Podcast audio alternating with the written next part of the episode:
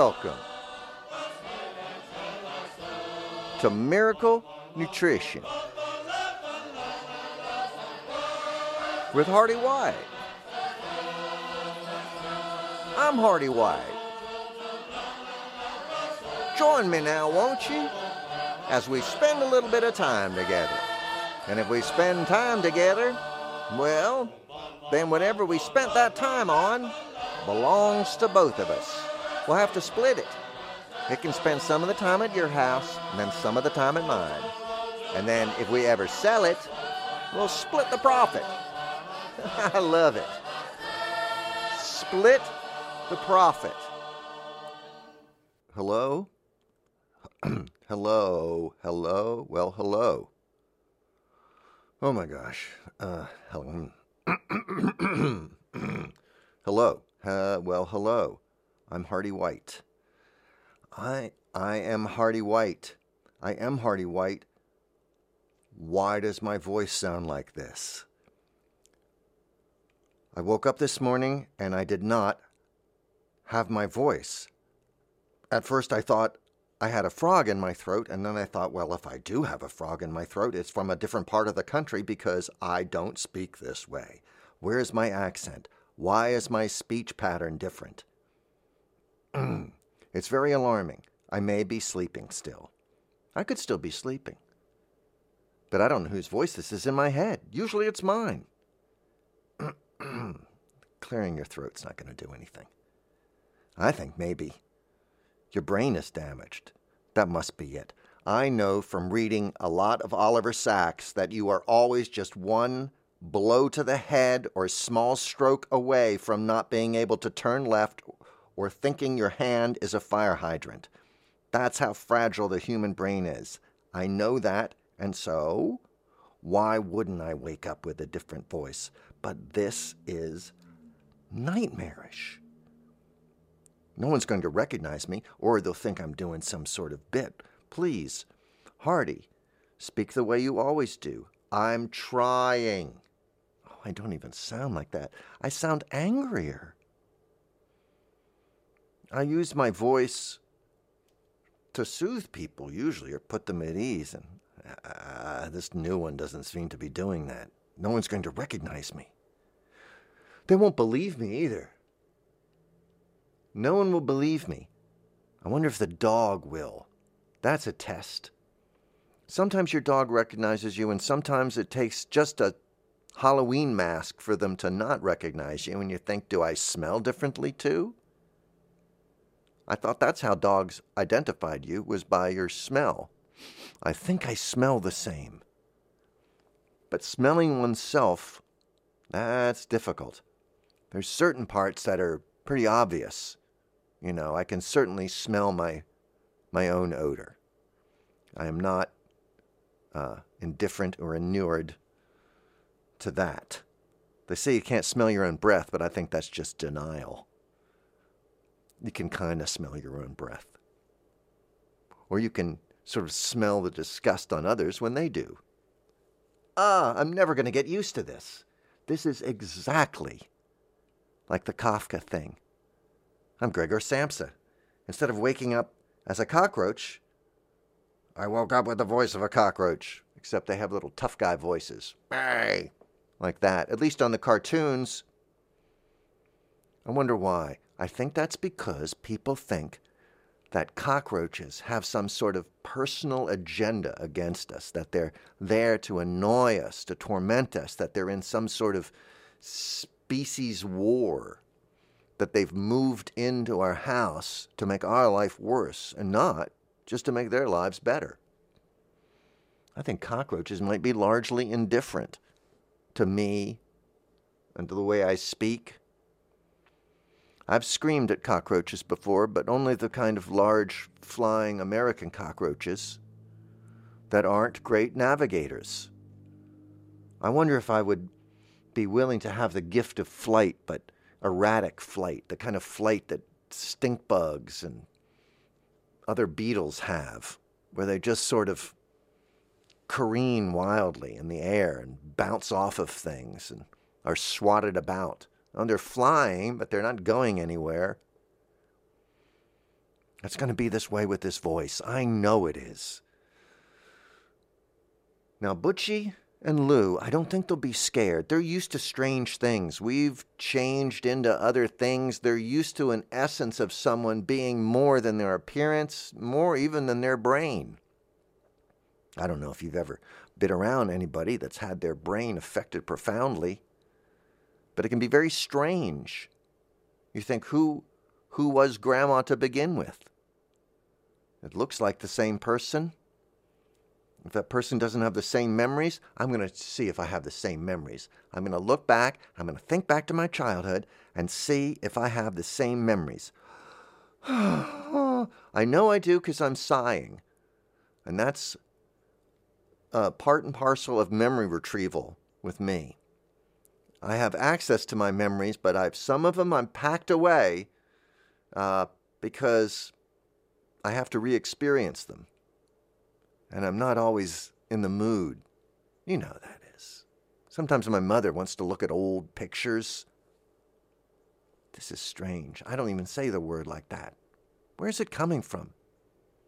I swear I read something like this in Oliver Sacks where somebody got hit on the head and then they had like a British accent or something. But this isn't a British accent. I don't even know where this is from.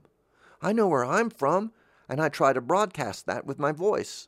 I try to tell people as much information about myself using the way I say words or the way I speak the language, the language being English. The language. There's a lot of languages. It's like when people from New York say the city. You go, I'm sorry, what city? Uh, Louisville? No, not Louisville. There it is. Louisville. I could do the fighter. I can't. I can't even force myself to do it. Well, hello. I'm Hearty White. And this, that's just silly. Now I can't leave the room. I literally can't leave the room yet. Hot tea. Now, in the cartoons, if you get hit on the head and you get amnesia or something, or you turn into another person, you just strike a blow in a similar place. Boom, you're back again. Just saw a uh, Green Acres that happened. Uh,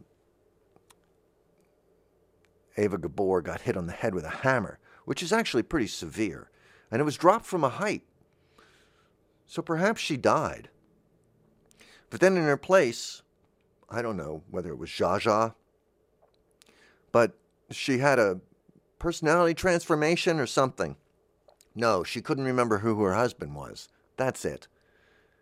And I, is it Eddie Albert or Eddy Arnold? Eddie Albert. See? I didn't get hit by the hammer and I still can't remember. Oh, things are starting to fade. Now that sounded a little bit like me. I'm afraid to look in the mirror. I don't even want to look at my face. What if my face is different too? Then we're now we're moving into like a David Lynch movie, Lost Highway thing. So I swear I'm the same person even though I don't sound or look like them. If there was reincarnation, you'd run into that a lot too, trying to look up old friends. Hey, I'm Grace Smith. I know I look like a middle aged man, but I'm a 15 year old uh, uh, girl from your high school. No, I'm not. This is very odd, and you're going to have to bear with me. Well, you don't have to bear with it because you don't know me. Oh, we have to get to know one another all over again. Because I've changed. I think it might be something going around things affect your vocal cords. I had a bad cold not long ago, and I sounded like the fella on Wagon Train, the old crusty guy who makes all the food. You know, person who makes the food shouldn't be crusty or called crusty, even if they are. No kind of food description of who you you are if you're the chef. You want the illusion that the person is very clean.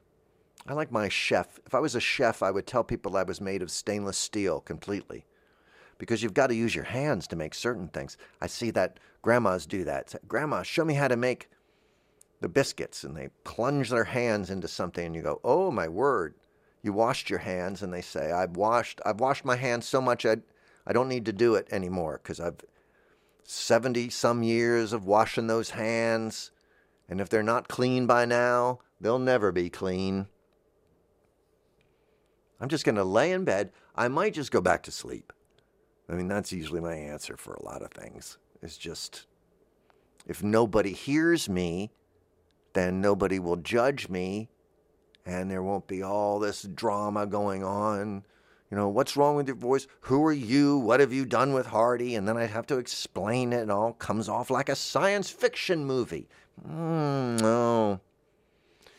It was easy being Hearty because when people know it's me, then I can not rest on my laurels. You know, it's like uh, with a friendship. People say it's, oh, it's comfortable. Oh, I know that Hearty. And they don't have to get to know me all over again.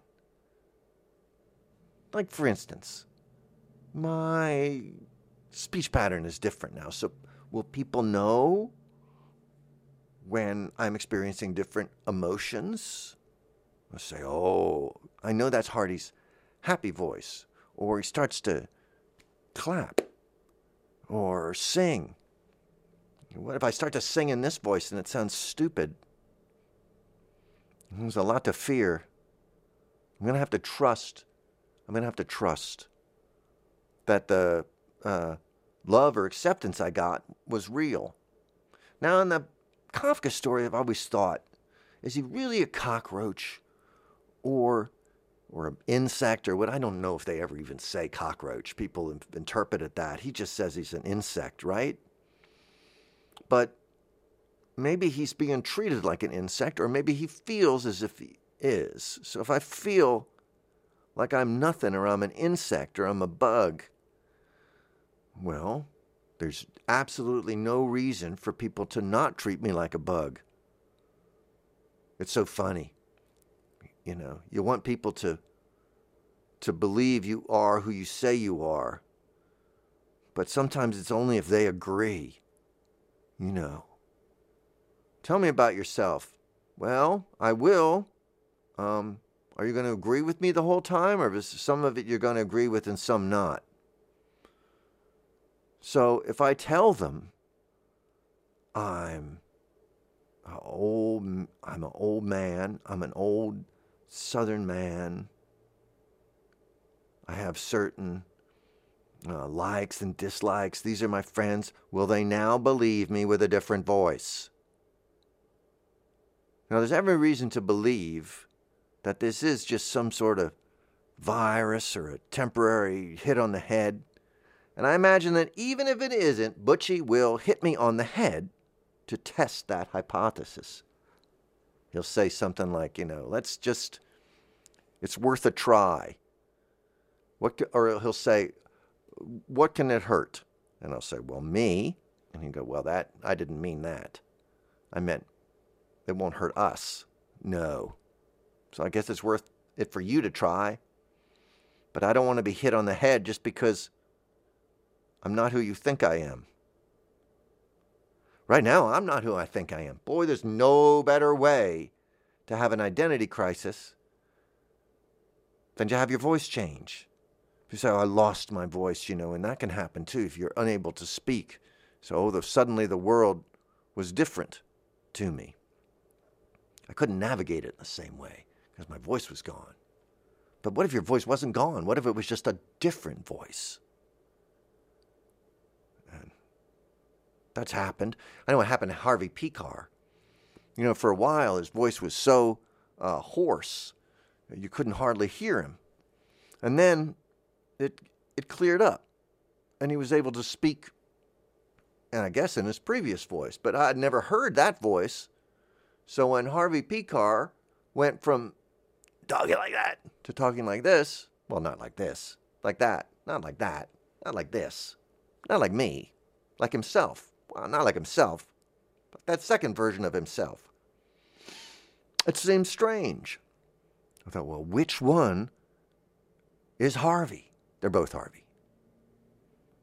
I thought that about Barney Rubble when I was a kid. I'd watch that Flintstones, and then I remember some episodes, Barney didn't sound like himself. And I thought, what happened?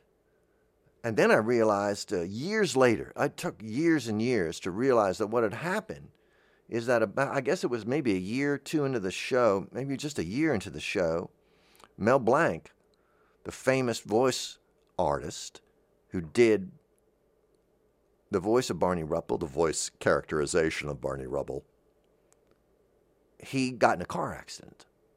And I think somebody, maybe it was Daws Butler, uh, had to do the Barney voice.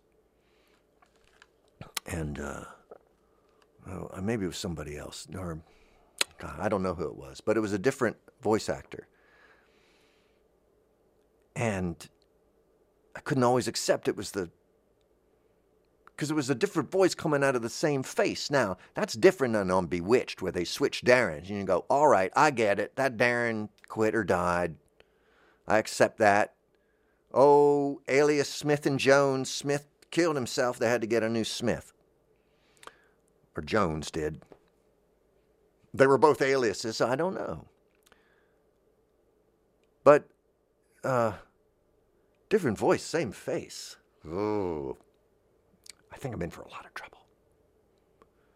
We'll see. Well, phone calls are, you know, they got this voice recognition now. How am I going to, uh, um, um, Poopy. I know I knew I shouldn't call her automatic. Uh, uh, Poopy, dial, dial Butchie. See, my phone doesn't re- recognize me anymore. Well, that's strange.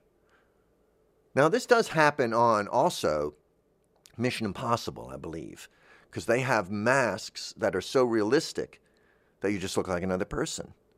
Now, the character Rollin Hand, could they name that after his rolling hand? Rollin Hand would put these, I assume it was latex or maybe it was human skin, a mask on, and boom, different face, different height. Voila, he's Nehemiah Persoff. Oh, who just who just passed, Nehemiah Persoff, Zichrona Livracha. He was 102. How about that? I wonder if uh, I wonder if he'd recognize. He doesn't. He didn't know me to begin with. So if I meet him in the afterlife, should there be one, and I say, "Oh, Mr. Persoff, I really enjoyed your work for so long. I didn't realize that you were a serious actor when I first saw you on Gilligan's Island playing a South American dictator. And I know, let's all cringe together, because I also did see you play some other things that were, you know, some roles that were not oh, terribly appropriate, probably. But then I saw you do some fantastic acting, and I really am impressed. And you're also a visual artist and if I had met him before, he'd say, You're not Hearty White. I'm not. Now, what if somebody had my voice suddenly? What if it just switched with somebody? There was another person, and now they sound like Hearty White and I don't. Do they get to be me? Do they get my history? Do they get all the things that I've told you? And anything that you've liked, do you now like them and not me? Those seem like silly fears. But I remember I got the chance to teach a class one time. There was a teacher who said, Hearty, I think that I would love you to come to my class and teach the kids, I don't know, a little bit about Moe Howard or something. Or those kind of, you know, comedy comedy two reeler shorts from the 40s or 30s. Would you like to come teach that class? And I said, You know it, because I love, I love young people because they haven't figured out that I'm a charlatan yet. And so he uh, let me teach this class. And so I stood before there, and it was like it's like fantasy camp. You know, if you ever want to be a teacher, and I just I would do things like I would just put my glasses down on my nose and sort of just look around the room like that because I remembered teachers doing that to me. And I don't really have a lot of information. So for me, it was the performance aspect. And I thought, well, if the, if the kids think that I'm an authority, then that's good. They won't feel as if they're being, uh, you know, tricked or they won't feel as if they were being, um, you know, scammed out of their money, that they're actually learning someone something from a true authority. So I went in there and I tried to act professorial. But see, that's when my voice maybe worked against me a little bit. They say, oh, this, but this fella seems like he's sitting in front of a general store. So maybe he doesn't have anything very smart to say.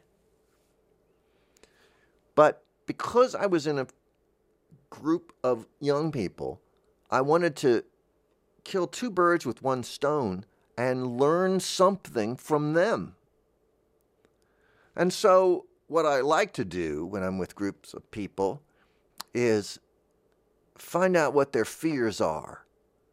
Because I have an ongoing research project where I try to figure out what people are afraid of so that they won't kill me or people I love or burn down the planet. Because it seems to me that fear is probably one of those motivating factors. I know it's something that rages like a fire and is difficult to extinguish by oneself. And so I figured that if I found out what the kids were afraid of, then I might be able to change them or the world or myself. And so I asked them, I said, write it down on a piece of paper without signing it or anything because I doubt your honesty when you speak in public. Oh, like me on the radio. Every time I'm on the radio, I, I don't know if I'm lying or not because I might be afraid to say certain things or to tell the truth about myself. Oh, nobody wants to be confessional, really. I don't. I always confess by confess by accident. I always like I close my eyes and I'll mistake the microphone for like clergy on the other side of some sort of lattice work or, or caning, really beautiful caning. I would just start picking at it with my fingers, and I'm sure the priest would go, Don't do that, don't touch that.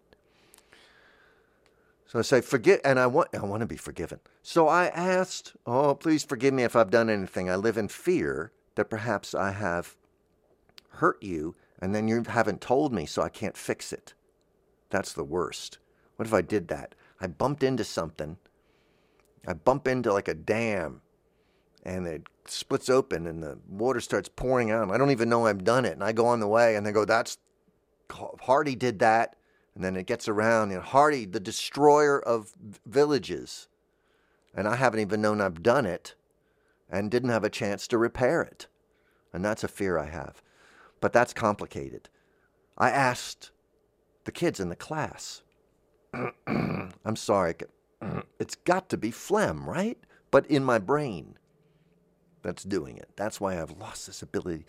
Is it Broca? Broca? Is that a thing? Is that a language thing? I have these vague memories. I don't know whether it's from uh, Leonard Nimoy's In Search of, In Search of Things in Your Brain and all, and he said something about Broca, or it could have been that.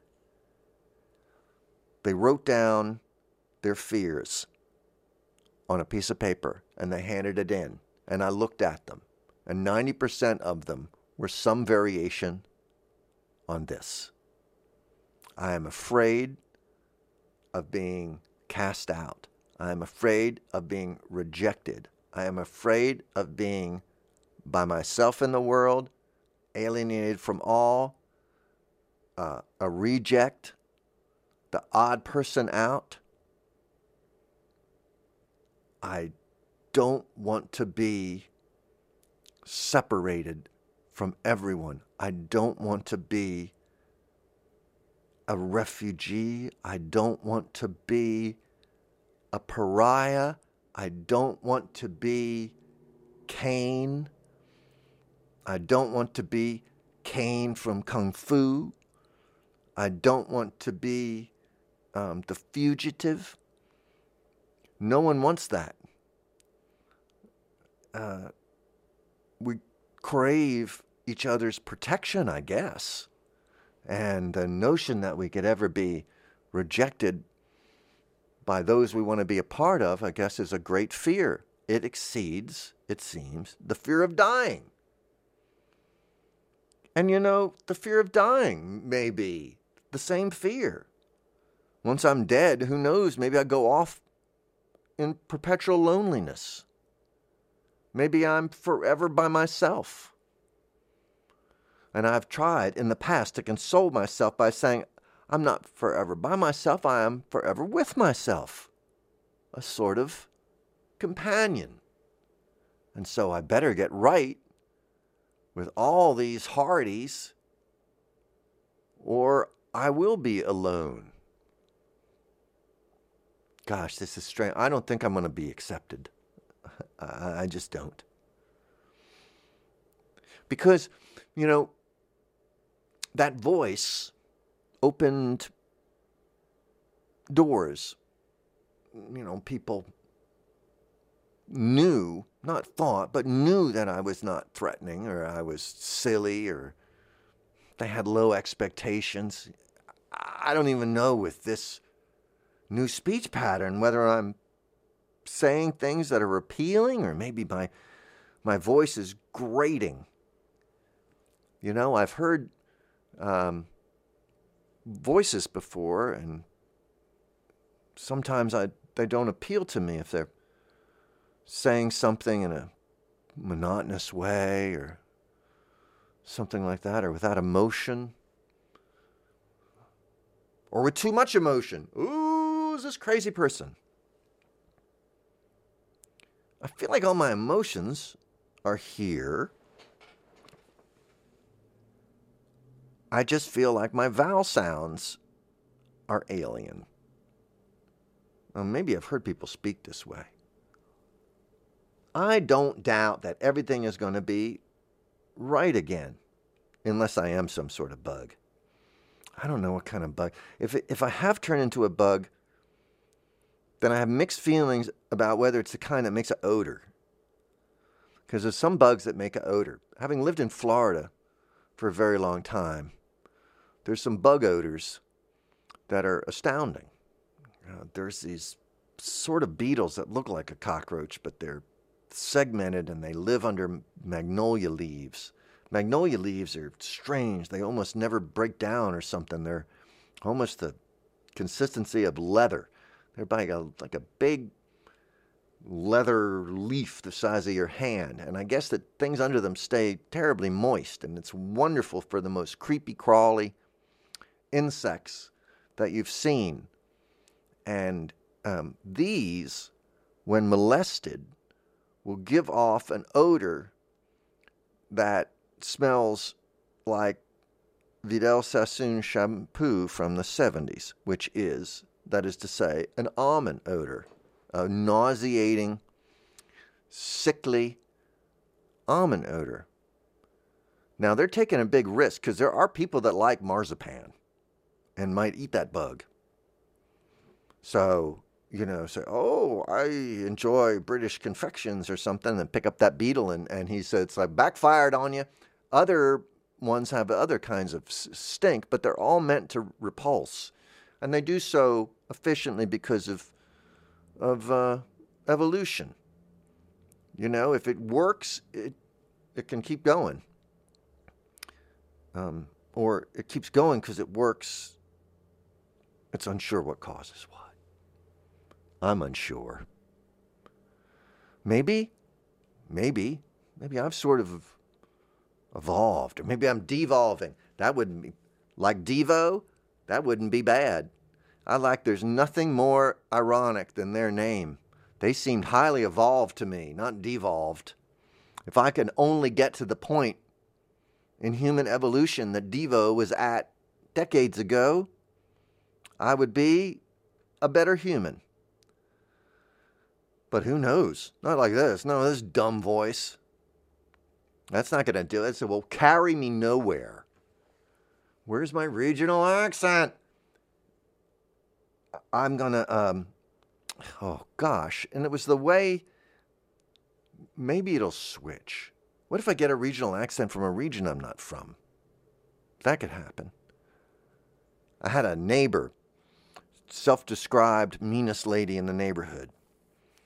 She would tell new neighbors, um, My dogs are unfriendly, and so am I.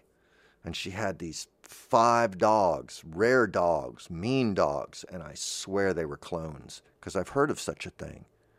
Because my friend um, Drew, Drew York, that's not his real name. His real name is Drew, but he's a he knows dogs in New York, and he had to deal with some vicious clones, and that's what I thought about her. So nobody could go in her backyard, not linemen, people fixing the if if a cable had to be fixed and it was in her yard, it just stayed broken.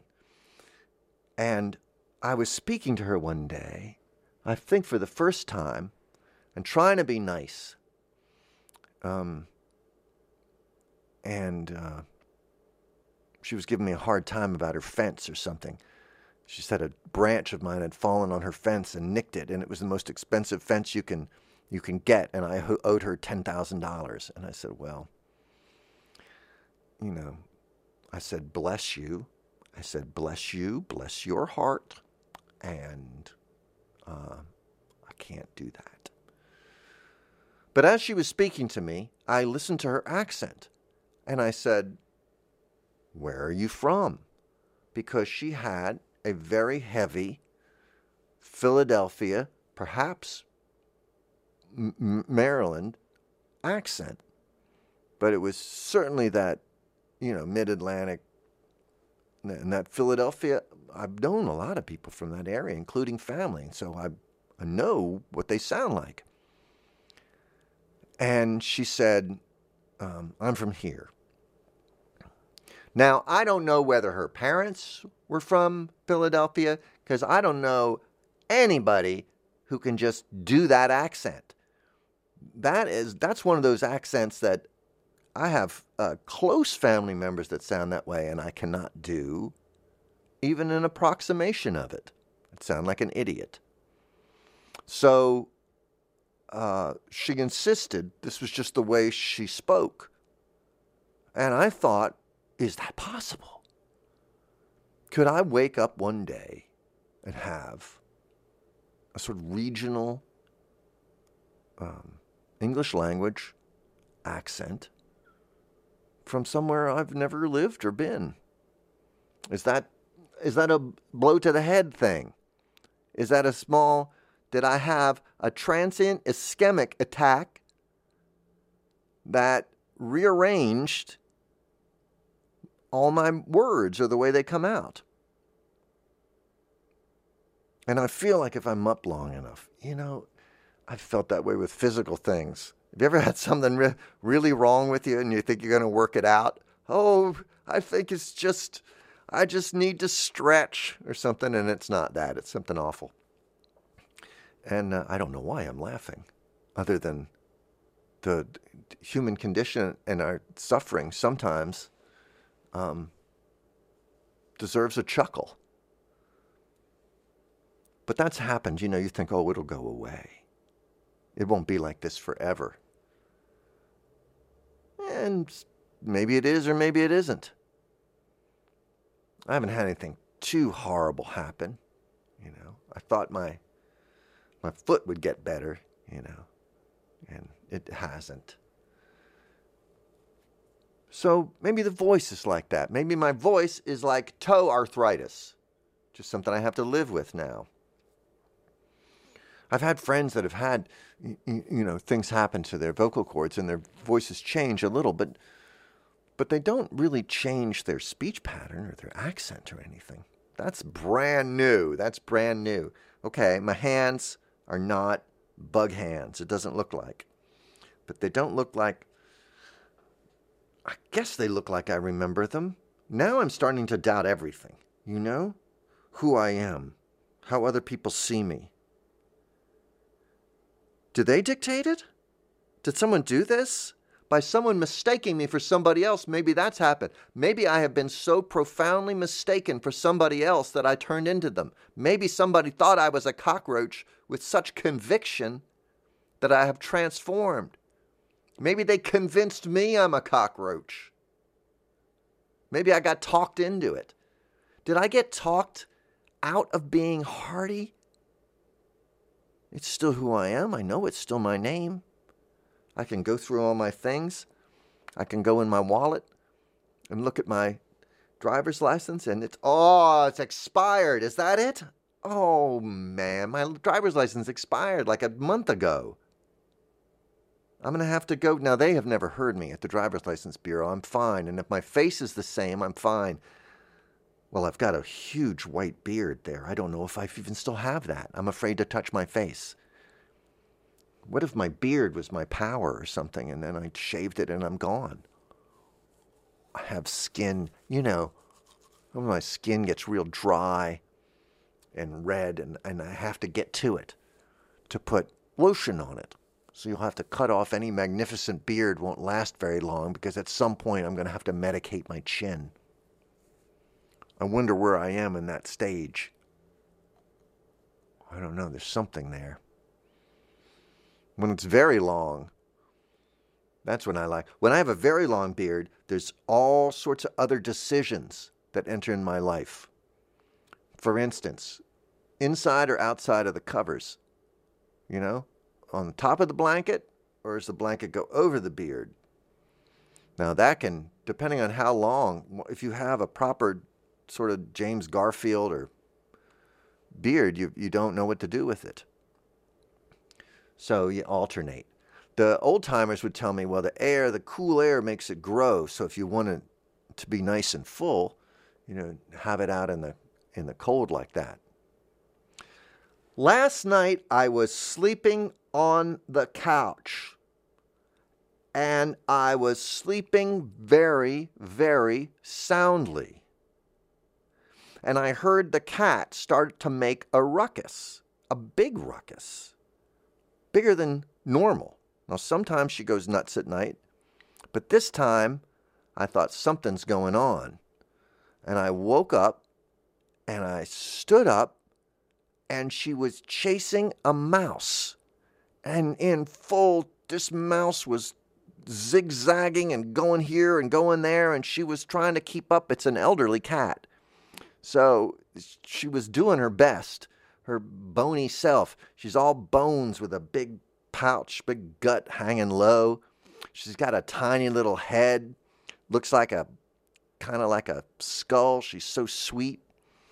And but she's going after this this little mouse. And they're chasing around and bumping into she's bumping into stuff and stuff's f- falling over. And I remember I stood up on the couch because I had bare feet and I didn't want the mouse to run over my bare feet. I'm not afraid of it. Am I afraid of it? I mean, I wasn't afraid it would it would hurt me. And was I afraid it would startle me? I already saw it. I don't know. I, I know that there was something that don't let the tiny thing on your foot. Don't let tiny things crawl because they can crawl up your leg Oh, an enemy my size. I wonder if I had been more, if it was something large, like a wolverine or a human, whether I would have had a different state of panic.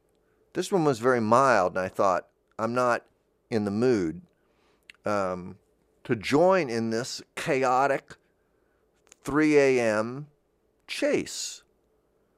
And so in a high pitched, screamy voice, I ran into the other room and I left the cat and the mouse together. Um, and um, isn't that in a there? I like recursive stories like the Passover one, where there's a uh, my father bought for two zuzim Chad Gadya Chad Gadya here comes the mouse i don't know i forget all the animals one of them is the angel of death which is fun. So if my cat had been chasing the angel of death, that would have been a very different scene, and I probably would have stayed to the end. But it was a mouse, and I left. And then I thought, what have I just done? Should I have stayed there to champion the mouse? Should I have stayed there to help my cat? I didn't help anybody. I bailed out. I didn't want to be involved with this scene. It was too chaotic for me. It was uh, too obscured because it was dark. I couldn't even see what was going on completely. I thought, well, maybe this isn't my fight. And is it a fight? And um, what harm is the mouse? Well, I could probably come up with a, f- a few little. One mouse, fine. And then I don't know how many mice there are. It's probably about the amount, right? Same with cockroaches. One large cockroach in in a in a Prague rooming house, psh, I don't know how much. If he had turned in, if, if Gregor Samsa had turned into hundreds of thousands of cockroaches, problem. And that's sort of in that movie, um, Men in Black, or Women in White. Which is it? One of, I don't know. One of them is Wilkie Wilkie Collins wrote Men in Black, didn't he? Do we know? Do we still read Wilkie Collins? I was reading some fiction the other day, and it was a, a, a Japanese writer from uh, the 20s. And the person who wrote the preface, who had done the translating, saying, This person is not read anymore. And I don't quite know what that means. I guess out of fashion. But I wonder if that'll happen to me. Oh, Hearty White is not listened to anymore. That was just something that happened. People don't consider that worth listening to anymore. Maybe that happened in my head, but I can't be sure. I don't know how much you've changed. Have you? I'm pleading, I guess, to say if something is unfamiliar, I know it will be scary. And I know that when things change, they're scary. And if my voice stays like this, you may not want me anymore. And I don't know whether we, this happens to bands all the time, doesn't it? Say, oh, I love that band. I love that band. By the third album, I did, they made some songs that I do not agree with. They didn't sound like the other songs. They started playing something that was nothing like their previous music, and I am done. I am done with them. I hate them now. I hate that band. They used to give me such pleasure. Those first two albums coincided with my desires. And then the fourth album, I don't know whether they made something they like, but I just feel angry and offended by it. And I can't wait till they get back to the music they were making that sounds like what I want. And when I hear that, I get so frightened. If someone's with me is saying that, I get so frightened because I know I might say something, a feeling that is akin to the third album. And they will hear from my heart, my third album. And that'll clinch it that they don't like me. You've changed. I can't imagine sitting at my grandmother's deathbed and telling her that she's just not the same person. And that, where's old Grammy?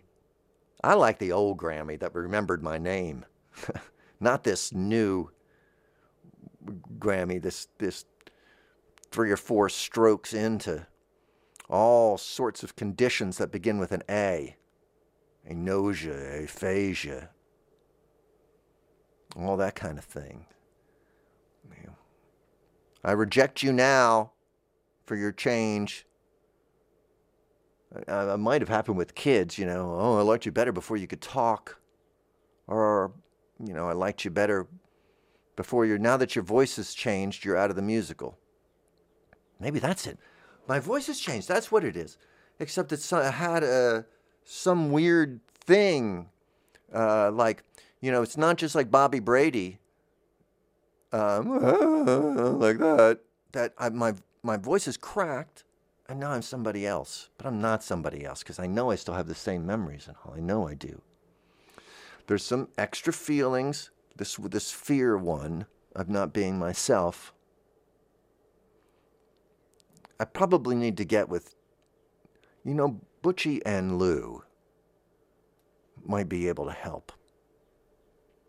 And, you know, I think they know what it's like to be seen as just your voice or to have people have expectations about who you are based on your appearance and then sort of just tailoring who you are to fit in. And nobody could ever fault you for that if that class of students is right and 90% of the people fear not fitting in. You know, I've, I've had, um, you know, friends say, I don't care what people think, you know, that, but they do because they care what I think. So it's just not they don't care what everybody thinks. They just care about the people they care about. But that worries me too. I used to try to limit my interaction with people because I would think, well, the less they saw, the less there is to reject. You know, I'll come in, I will be able to sustain this appearance for a while, be able to play a character for a while, and then I can remove myself and I'm in complete control. I never let, you know, these unmanaged thoughts or emotions seep through so that somebody would have so I've saw, I used to see them as like eruptions like they're going to see it as a pimple on my face and then they won't like me because I'm physically ugly to them. I still have dreams where um, people rejecting me for my appearance or something and say, "Oh, you're ugly, or you're homely, or you're you're you're you know you're too big, or you're too small, or you know, and those are uh, real things. I've seen people who are, are who know better do that too. Oh, so many. You know what that's like? Oh gosh, could you imagine respecting somebody, coming up somebody who's smarter than you, who's better liked, who's who's funny or something, and then they re- they reject you? You know, and and you like them and respect them, but that doesn't work the other way? So that you start liking them better than yourself? That's a recipe for loneliness, isn't it? So, uh, I fear that in myself. Now, let's see if I can. Let's see, can I still say something funny? I'm sure I can. I'm still thinking funny things. Um, let's see. Base things are funny, like using the bathroom and everything. That's still funny. Um, stuff, humiliating things about being a human are still funny, I think. Those are the things that I like to think about. Things, food in your beard, and and um, all sorts of embarrassing human functions those are the things that unite us, I think. Then I don't have to have fun at anybody's expense. I can have fun at the expense of all humans, and I am one. So that feels okay. Um, I don't have the courage of my convictions because I don't know if I have any yet. Uh, and I think I'm trying to figure them out as a group, right? Rather than figure out what I believe and then bring it to everybody. Maybe we can all figure it out together while we're cooperating. I always think that. We'll be doing something together. Some world crafting project or something. Nah, that's that's naive. I don't want to be naive. And yet, I think my voice, my regular, hearty white voice, conveys that a little bit so that I don't hurt anybody. They'll say, well, he seems simple and naive. He's not uh, uh, trying to, uh, uh, he's not trying to be famous or powerful or anything. And I'm worried that this voice conveys something completely different. Now, I, I have lots of friends like that too. I have friends of all different neurologies, right? And I and um, I love them because I've taken time. You have to take time to know people. You have to take time to figure out what's your you know who they really are, what their what your imagination is, what they you know just the way they talk. So I know some people that talk they don't know they're talking loudly. And kind of maybe yell everything. And when we're out, you know, they'll get we get looks and everything. And I know they don't know they're doing that. And I know the wonderfulness of their heart. And set these eyes, these looks. I found that with children too. People looking at children's behavior, when I know better, I know why they're behaving like that, what they can control, what they can't. And I see that lack of patience so that people think they know what's going on very quickly without thinking about it for two seconds. And so maybe this is just a big lesson. Maybe I'm getting a lesson that I need. Maybe I've been going around judging people for the way they sound and making conclusions. It happens when you you see a article they're writing somebody up, you know, say uh, his uh, his slow southern drawl was like um, sorghum. I'm trying to think of something, you know. Y'all have sorghum where you are? So it was like it was like sorghum, and um, so oh okay, just slow and it makes you feel at ease and all the about the tone and the voice or all these vowel sounds that just have have to do with who you lived around. That was what I was told. I was told that we have accents because we model our speech on, on, on people that have influence on us. So we sound like our parents or who we were around or who we grew up or who we respected. And then within those communities, sometimes accents can change because there's there's sort of leaders, um, whether religious leaders or, or group leaders who we model our speech after them. And if they change a vowel sound, we all change the vowel sound. That's how things move on. So, you know, maybe this could have happened. I could have gone to sleep, had a dream. In the dream, it was a yellow millet dream, meaning that I lived an entire lifetime in my head in just the time I was asleep. And maybe that lifetime was different than the one I lived in real life. And maybe I woke up in mid dream and these two lives have smushed together. And my yellow millet dream life, my condensed eternity, has bled over into my actual life. And now I speak like my dream self. And my normal voice that all of you have come to identify as me is gone. And I don't know whether it's temporary, and I don't know whether I'm going to get it back. Uh, but I hope that I do at some point. I hope that I become myself again because I don't know if I want to live in that sort of isolation. I don't know if I want to be somebody who's not Hearty White. I am comfortable being myself, and I am comfortable with the way that you see me, especially if I think you've got it right. If you see, here's somebody who's trying to bring a smile to you, uh, trying to be funny in a way that doesn't hurt, should humor hurt? I don't know. I guess, guess so. some of it does. Is mine? I don't know. But uh, personally, do not like to. Uh, I don't think anybody needs to get hurt to laugh. I could be wrong. But I do believe that I will stay my essential self until that dissipates, until my memories fade. I'm so lucky that we can connect together, you and I.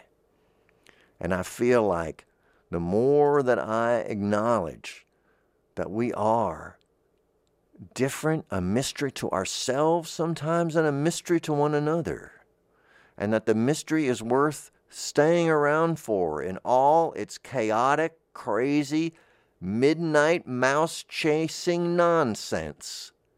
I will stay, and I will stay, just in case.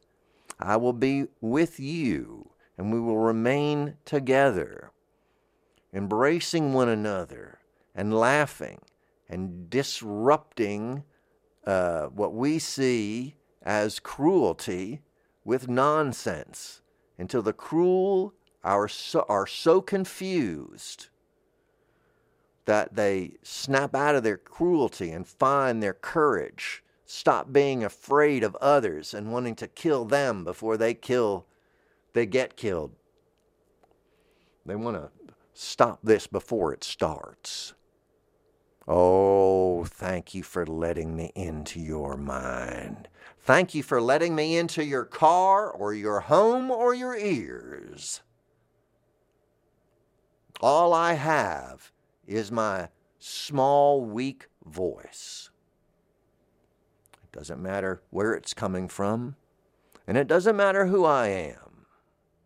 It matters who we are together. That's where the magic happens. That's the special part, is how we, we be together. Oh, I think I'm ready to go out in the world and see how I'm treated. I will take my voice and I will go forth. And I will be courageous. And I will patiently explain again my motives.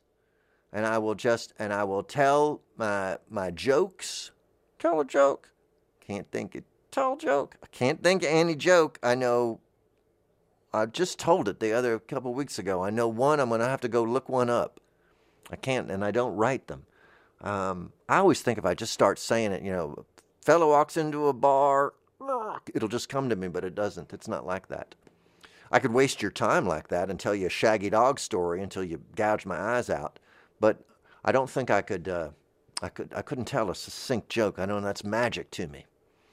All that kind of stuff. Oh, my friends. You've put some joy in my heart. How did it get there? I guess you slipped it in my dreams like I said.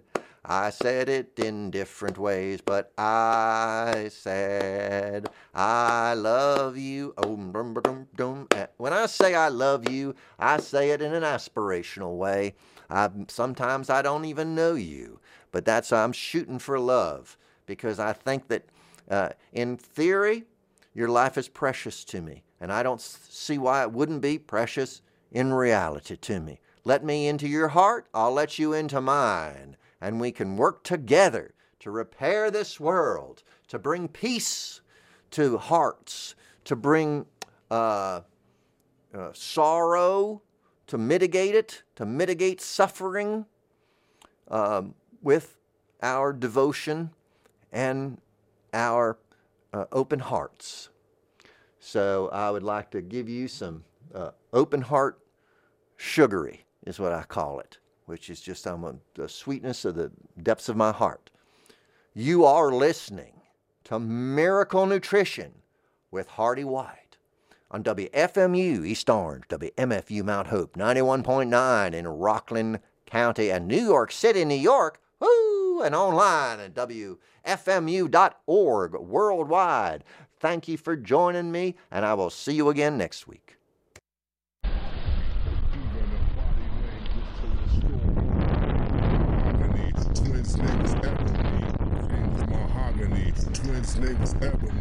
Name was Mahogany. Twins' name was Ebony. Name was Mahogany. Twins' name was Ebony. Name was Mahogany. Twins' name was Ebony. Name was Mahogany. Twins' name was Ebony. Name was Mahogany. Twins' name was Ebony. Name was Mahogany. Twins' name was Ebony. Name was Mahogany. Twins' name was Ebony. Name was Mahogany. Twins' name was Ebony. Name was Mahogany. Twins' name was Ebony. Name was Mahogany. Twins' name was Ebony. Name was Mahogany. Twins' name was Ebony.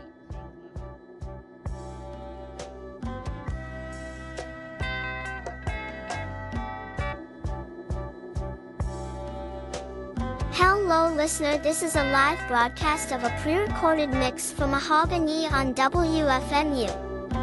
For tonight's special program, we are joined by Roanoke, Virginia's James, she underscore skin, Feral. He'll be providing the second 30 minutes of music.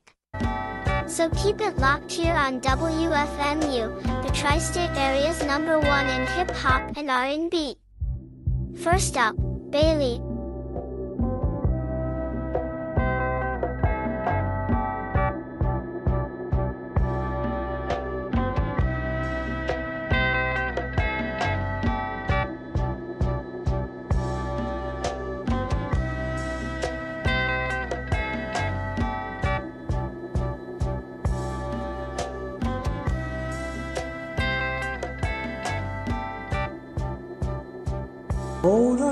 World as it spins around.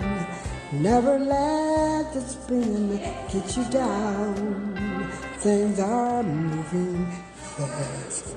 Hold on tight and you will last. Take it from me someday. We'll all be free. Hold on tight and you last. Take it from me someday. We'll all be free. Take it from me, take it from me, take it from me, take it from me. Take it from me someday. We'll all be free. I'll be free. Take it from me. Take it from me. Take it from me someday. We'll all be free. That is a hope. One day, we are going to be free. From all the turmoil, the trouble, the trials of the world will all be over. And we'll be caught up to meet God in the air. Aren't you excited about the hope that we have?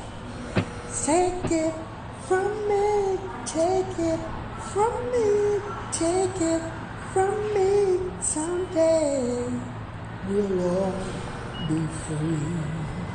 Donny Hathaway sings that song so beautiful. I like it when he says, someday we'll all be free. The world is spinning right now. It's everybody getting so dizzy and they're freaking out and they're so scared. Know, they're panicking. They don't know God till they don't know what we're trying to. But God said, remember this. I'm always, and I will always have the last word. Coming back for those that have prepared yourself. Are you ready?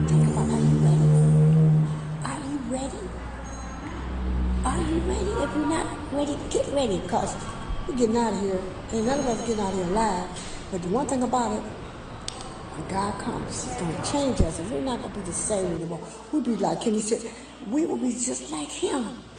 I think that's a good deal, don't you? I'll take it. God bless you. Take it from me, take it from me, take it from me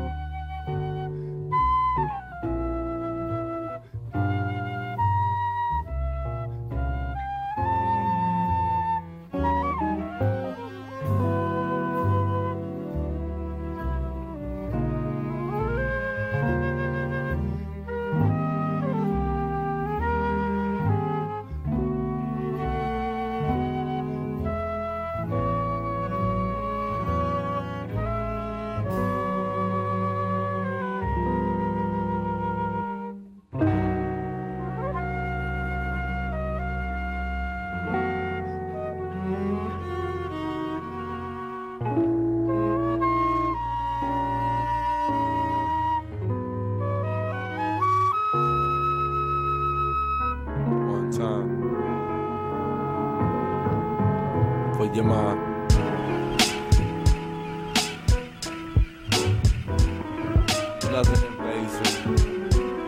I'ma spell this one out for y'all. See if y'all catch it slow. If not, write it out. Check it out. What's my name?